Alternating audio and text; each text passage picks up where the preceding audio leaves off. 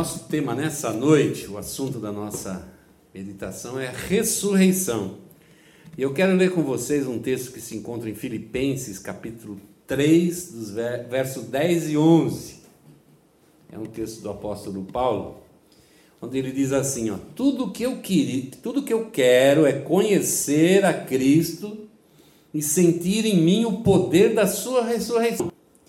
Quero também tomar parte nos seus sofrimentos e me tornar como ele na sua morte, com a esperança de que eu mesmo seja ressuscitado da morte para a vida. Orar, curve a sua cabeça nesse instante.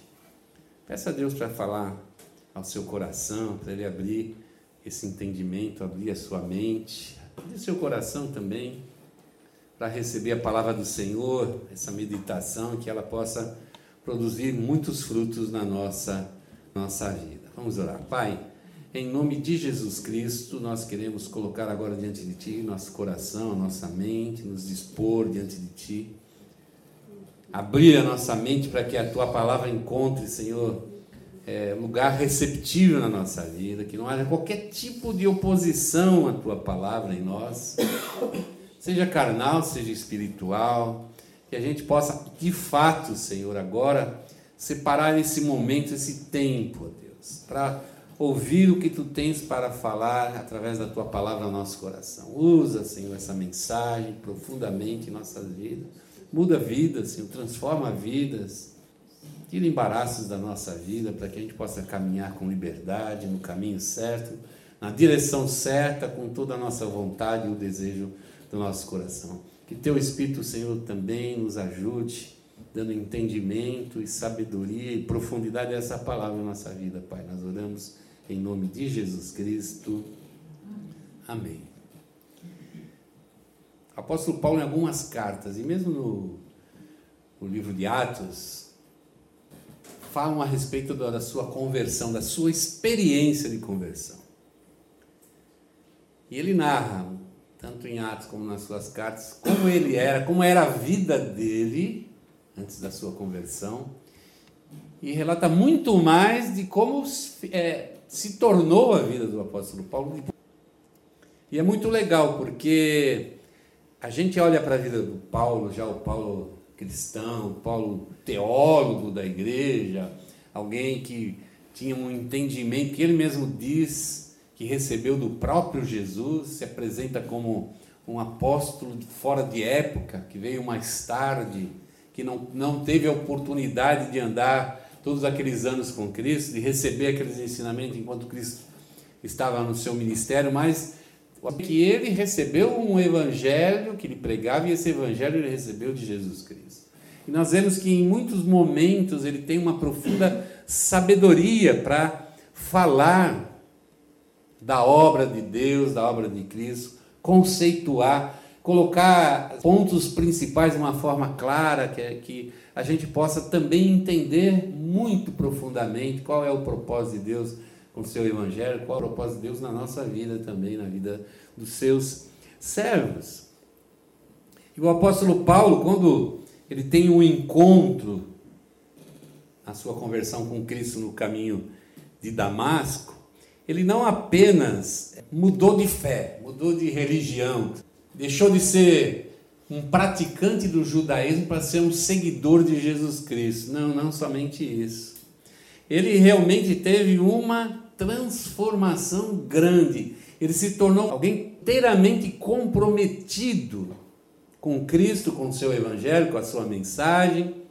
Se prontificou já de, de cara a largar tudo toda a sua vida anterior, que era uma vida, como ele mesmo diz, espiritualmente e religiosamente de sucesso. Ele se apresenta como alguém que, que era reconhecido como uma pessoa zelosa e fiel, alguém que foi muito bem preparado, recebeu a melhor escola, já estava encaminhado, com certeza seria membro do Sinédrio, se destacava. Ele era jovem ainda, uma pessoa jovem se destacava. E ele conta como isso mudou a sua vida, como aquilo trouxe mudanças bem radicais, bem drásticas na sua vida.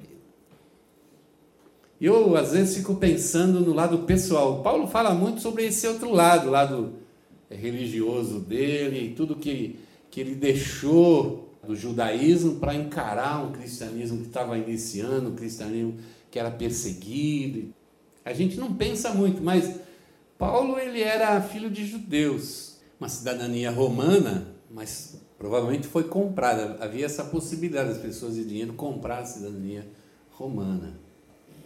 Então, como judeus, seus pais, eles encaminharam Paulo para o melhor estudo que eles podiam dar. E eu fico pensando o que a família do apóstolo Paulo deve ter pensado no momento que ele chegou em casa. Falou, gente, aconteceu uma coisa maravilhosa na, na, na minha vida. Me tornei um cristão. Imagina o impacto daquilo. O impacto daquilo. Olhando pelo lado da vida pessoal, ele já tinha uma média, já tinha um, traçado um futuro, já, já sabia o que ele queria ser na vida, já sabia queria ser uma pessoa de sucesso, enfim, encaminhado na sua vida. Ele trocou tudo aquilo.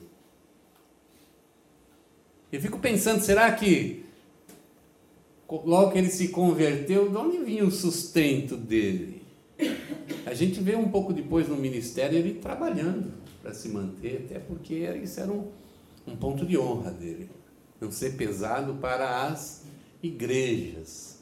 Alguém que estava talvez acostumado a viver bem, se sujeitou a ter esse, todo esse retrocesso na sua vida, a esquecer os seus planos ali, os seus objetivos. Por quê? Porque Jesus foi impactante na sua vida e ele entendeu perfeitamente o que era Jesus e o que Jesus requeria dele, o que ele precisava fazer e ele o fez. E ele testemunha que ele fez isso. E nós vemos toda a história do apóstolo, ele conta a conversão dele, depois conta o finalzinho da sua carreira, quando ele já está antevendo a sua morte, que realmente veio acontecer. Mas é importante a gente entender que no momento que ele experimentou a salvação de Cristo através do Evangelho, Muitas coisas mudaram, as coisas mais importantes da sua vida viraram de ponta cabeça, mas isso não, não impediu que ele continuasse firmado, firme.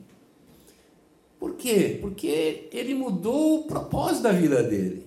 Num primeiro momento, ele diz aqui no texto que o propósito dele era conhecer a Jesus e o poder do Espírito Santo. Quando ele diz lá, Quero conhecer a Cristo e sentir em mim o poder da sua ressurreição. O poder da sua ressurreição, ele está falando do Espírito de Deus. Ele queria esse Espírito, ele queria que o Espírito Santo enchesse a sua vida.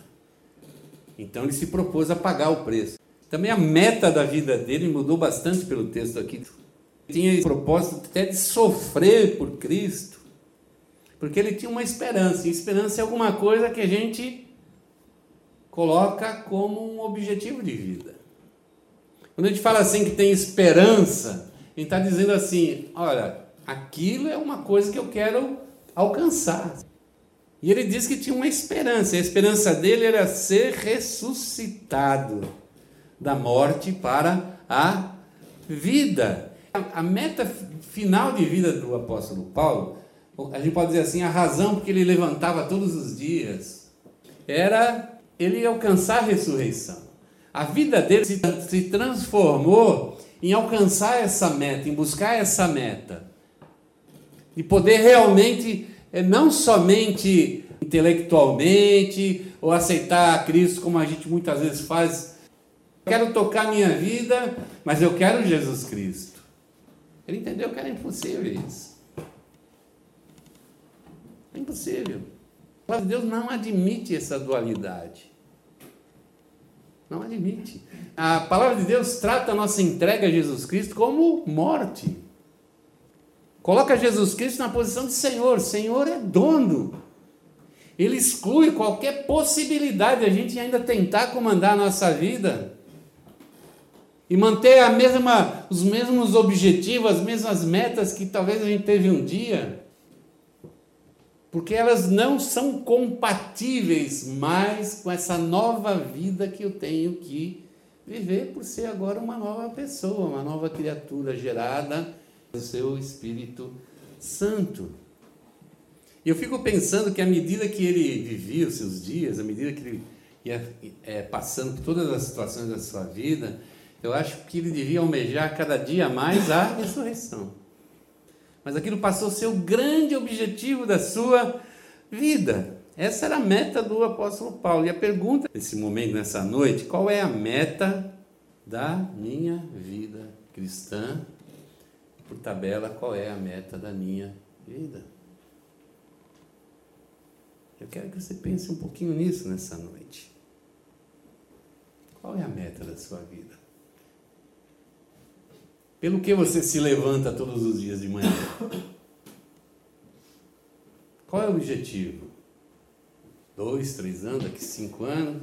Daqui 50 anos, porque eu vou dizer para vocês, 50 anos passa ligeiro, passa rápido e você olha de para trás na sua vida e fala: puxa vida, ainda não, não fiz nada. Não é que eu não alcancei a minha meta, eu não fiz nada para alcançar essa meta. Eu não fiz nada de proativo, não fiz nada para que isso aconteça, para que eu vá de fato por esse caminho. Em tese, o apóstolo Paulo teve 30 anos de vida nesse planeta aqui, cristão, como cristão. Eu imagino que desde o primeiro momento o apóstolo Paulo teve uma meta bastante agigantada. E parece ser um homem que não pensava pequeno, pensava grande.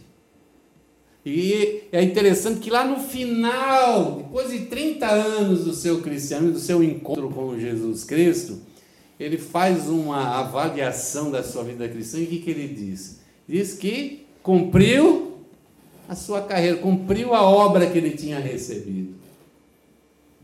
Ele olhou por 30 anos para trás e falou: Puxa vida, eu fiz aquilo que o Senhor me pediu, inclusive coisas duras, coisas duras.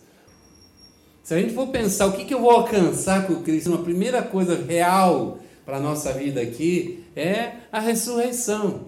Todas as promessas de Deus da vida eterna estão pós a nossa ressurreição. Então, o que Deus vai me dar aqui na terra é ressurreição. Ou arrebatamento, se eu estiver vivo, mas a grande maioria desses dois mil anos, eles vão ressuscitar. Vão receber nova, nova vida. No capítulo 15, primeira carta aos Coríntios, o apóstolo Paulo fala aos Coríntios sobre o verdadeiro sentido, a verdadeira, é, o verdadeiro evangelho, assim, que, que ele pregava, que é o evangelho que deve ser pregado. O evangelho que fala da encarnação, da crucificação e da morte de Cristo, mas também é o evangelho da ressurreição. Ele apresenta a ressurreição como o ponto alto do evangelho. Ele diz claramente que depois que Jesus ressuscitou, ele apareceu a muitas pessoas, inclusive para 500 pessoas, para provar que tudo o que ele disse era verdadeiro. Era verdadeiro.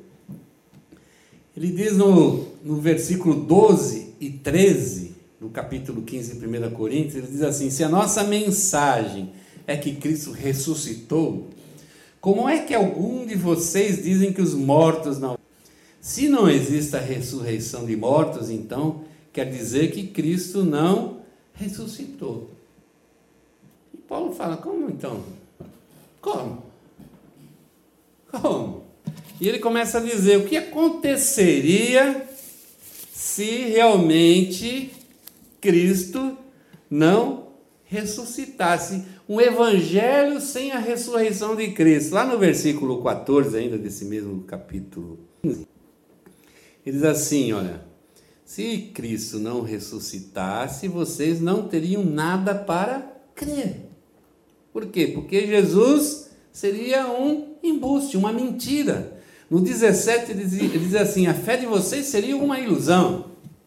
É você acreditar numa coisa falsa, mentirosa. Você percebe que você teve, teve uma ideia errada sobre alguma coisa. No, no versículo 17 ainda ele diz assim: vocês continuam, continuariam perdidos nos seus pecados. Se Cristo não tivesse ressuscitado, ele não teria poder de perdoar os nossos pecados. A obra dele teria sido um embuste. O 18 diz assim: os que morreram crendo nele, então estariam perdidos. Não teria nenhum efeito sequer a pessoas. E no 19 ele diz assim: se nossa esperança em Cristo só vale para esta vida, nós somos as pessoas mais infelizes deste, deste mundo. E o que acho interessante isso? Logicamente nós cremos, nós acreditamos na ressurreição de Cristo. Mas a forma como eu encaro isso, a forma como eu de fato aceito isso, implica numa maneira diferente de eu viver. Se eu creio na ressurreição de Cristo, eu creio que Ele é o Senhor de fato. E se eu creio que Ele é o Senhor, eu creio que eu tenho que submeter a minha vida a Ele. E se eu creio que eu tenho que submeter a minha vida a Cristo, eu creio que Ele é que vai controlar, Ele que vai ter o controle remoto nas suas mãos. Que as minhas escolhas são as escolhas de Cristo a partir de então. Que Ele está no comando, que Ele está na dianteira. Eu posso até dizer que eu creio, não, eu creio no Evangelho verdadeiro, Evangelho da cruz e da ressurreição, da sepultura e ressurreição. Eu creio da morte, sepultura e ressurreição. Mas a forma como eu vivo muitas vezes me faz pensar que eu sou como esse tipo de pessoa. Que pensa que Cristo é só para essa vida. Que é só para esse momento. E de repente, porque eu penso que é só para esse momento, eu falo, é um peso muito grande, é um preço muito alto a ser pago. Eu negar a mim mesmo para viver segundo a vontade de Cristo, se não vai haver nada depois dessa vida, não vale pena. Então, se eu creio que realmente Cristo vai me dar a vida eterna, fica muito, mas muito mais fácil eu negar a minha vida, como diz o próprio Cristo nos Evangelhos. E uma das coisas que o Evangelho diz, e é, isso é maravilhoso, que a ressurreição de Cristo é a prova da sua vitória sobre a morte, o último inimigo a ser vencido. E assim como Cristo é, venceu a morte, e a morte é a prova da sua vitória, nós também, por essa razão, a será a prova da nossa, da nossa vitória sobre a morte. O castigo máximo do pecado, da transgressão, de andarmos fora da vontade e do propósito de Deus. Agora, na segunda carta aos Coríntios, Paulo volta ao assunto da ressurreição, da nova vida, e ele conta mais ou menos o que será essa vitória. 2 Coríntios 5, de 1 a 6. Eu separei alguns trechos aqui no, cap... no versículo 1, ele diz assim: Quando for destruída essa barraca em que vivemos, que é o nosso aqui na terra, Deus nos dará para morar nela uma casa no céu. Como o apóstolo Paulo ele, ele faz a colocação aqui, ele compara uma barraca com uma casa. O melhor que seja a sua barraca, ela não vai ser igual à sua casa. Uma barraca, uma barraca, é, ela sempre vai ser mais desconfortável. Paulo está dizendo assim: nós temos todos esses problemas hoje aqui, porque nós estamos vivendo ainda numa barraca, estamos numa transição. Por isso que nós não temos uma casa fixa, temos uma barraca. Mas está dizendo assim: mas um dia o Senhor vai te dar de fato a casa que você recebeu como promessa. Um dia nós vamos morar nessa casa. Ele continua dizendo assim, ó, lá no versículo 2, final do versículo 2, quase no versículo 3, diz assim: aquela casa será nosso corpo celestial Aquela casa será o nosso corpo celestial. Um novo corpo que nós vamos receber de Deus, um corpo incorruptível. Onde nós vamos viver de fato a vida que Deus já nos deu em Cristo Jesus. Está só esperando passar esse tempo da peregrinação e nos dar, por fim, essa vida eterna, esse corpo eterno que nós vamos desfrutar na presença de Deus. Mas ele diz mais aqui, ó que nós estamos aflitos enquanto nós vivemos nessa barraca aqui na terra. Nós passamos por dificuldades aqui. E diz assim: Isso não é porque queiramos ficar livres do nosso corpo terreno, o que desejamos é receber o corpo celestial, para que a vida faça com que o que é mortal desapareça. Na realidade, a gente não quer morrer de fato, a gente dá valor para a vida, a gente quer receber um novo corpo. Eu quero viver lá na glória, ponto de partida. E lá diz ainda no versículo 5: Foi Deus quem nos preparou para essa mudança e nos deu o seu espírito como garantia de que tudo que Ele tem para nos dar. Enquanto vivemos nesse corpo, estamos longe do lar do Senhor. Hoje nós temos essa garantia, nós temos em nós o Espírito Santo, que é o penhor de Deus é a garantia que ele dá que ele vai cumprir não só isso, enviar o seu Espírito sobre nós, mas ele vai cumprir todas as outras promessas que ele fez juntamente. Eu gostaria muito que a gente pensasse nisso nessa noite, pensasse na nossa vida, até porque a ressurreição vai ser o nosso exame final. É a prova final, o exame final da nossa fé em Jesus Cristo. Qual a resposta que você vai dar nessa noite? Qual é o objetivo da sua vida? Para que, que você vai levantar amanhã cedo? Vamos ficar de pena, vamos orar.